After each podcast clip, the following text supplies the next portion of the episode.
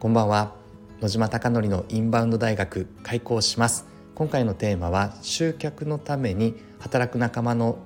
感情を考えるというテーマで話をしていきたいなと思っております。焼肉マフィアという池袋にある焼肉屋ではインバウンド集客を目指しております。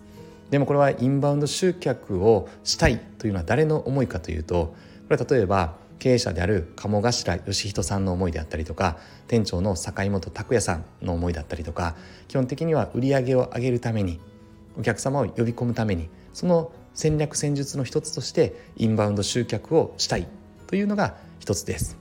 ただここで大事なのは経営者とか店長の感覚と感情と当然働く仲間の感情は違うという話です。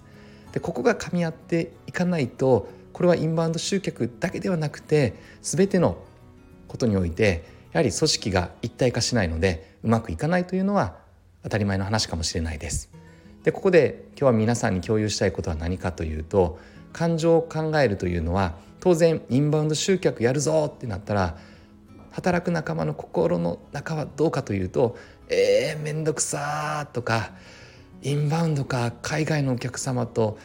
話すのか英語できないから嫌だな中国語できないから嫌だな韓国語話せないから嫌だなというようにさまざまな海外から来るお客様の言語言葉が話せないのでコミュニケーションが取りづらそうだなという感覚でどうしてもマイナスな負の感情に働くことが多いのではないでしょうか。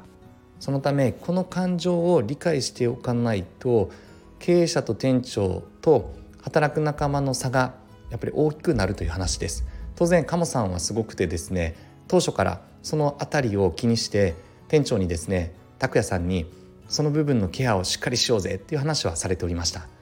ただやはり実際にインバウンド集客を取り組もうと言ってもですねなかなかどうしても賛同者がやりたいですっていう仲間がそんなに決して多くないんではないかなと思っております。これは否定的な意味ではなくて当然インバウンド集客以外にも日本国内のお客様だったりとかやるべきことは多岐にわたってあるのでそこだけに特化はできないという話ですなのでなかなかこの感情ギャップが埋められないのでではどうするのかって話ですで今日の結論は単純な話でまずは海外のお客様を呼びながら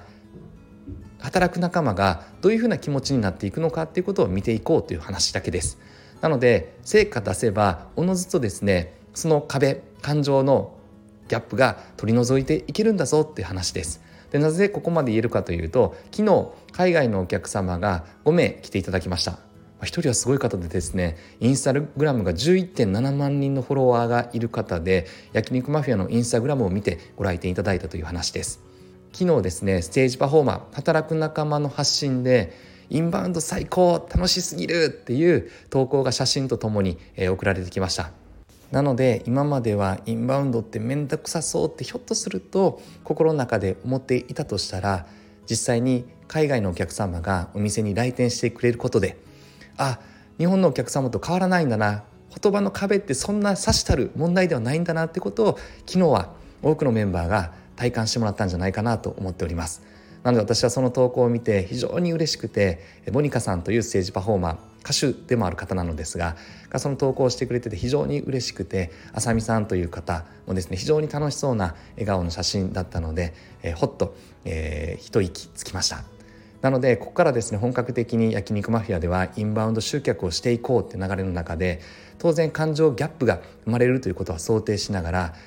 いかにインバウンド集客は楽しいものなのかいかにインバウンド集客はやりたいやりがいになるものなのかということをより仲間と共有しながら進んでいきたいなと思っておりますなのでこの心の奥底の部分を合わせていくことこそが集客につながる第一歩だと思うのでここがどうしても感情ギャップがずれると言ってて「はい!」って社長の前だったり店長の前では言ってても当然現場の行動としてはアクションとしては生まれていないという可能性が大いにあるかもしれないのでなのでその部分をケアしながら進んでいくことが大切なんだなと改めて思いました。皆さんのお店ではどうでしょうか？この壁を乗り越えないうちに経営者がガンガンガンガン前に進んでないでしょうか？店長がインバウンド集客やろうぜって言ってるのになんでこんなにやってないんだって言っていないでしょうか？なので私は当然今どういうふうな立場かというとインバウンドの全ての SNS を統合してやります。まずはなぜやるかというと結果をご来店いただく結果をより加速的につけるためにはもっと高頻度でインバウンドの SNS を展開していった方がいいんじゃないかなと考えているので今私がそのお役目をいただいて展開をしております。これが集客が普通になってきて感情ギャップもより低くなってきたタイミングで今のメンバーが引き継いで多分 SNS をやるんじゃないかなと思っておりますが今は焼肉マフィアは明確な結果が出ていないからこそ結果が出ないということはやっぱり感情ギャップが大きく生まれている可能性が高いので結果さえ出れば全てが裏返る全てが好転するということを信じてこれからも続けていきたいなと思っております。ではこれで今日の放送は終了したいと思います。皆さんのお店と焼肉マフィアがよりたくさんのお客様で溢れて繁盛することを願ってこれで終了したいと思います。今日も最後まで放送を聞いていただきましてありがとうございます。おやすみなさい。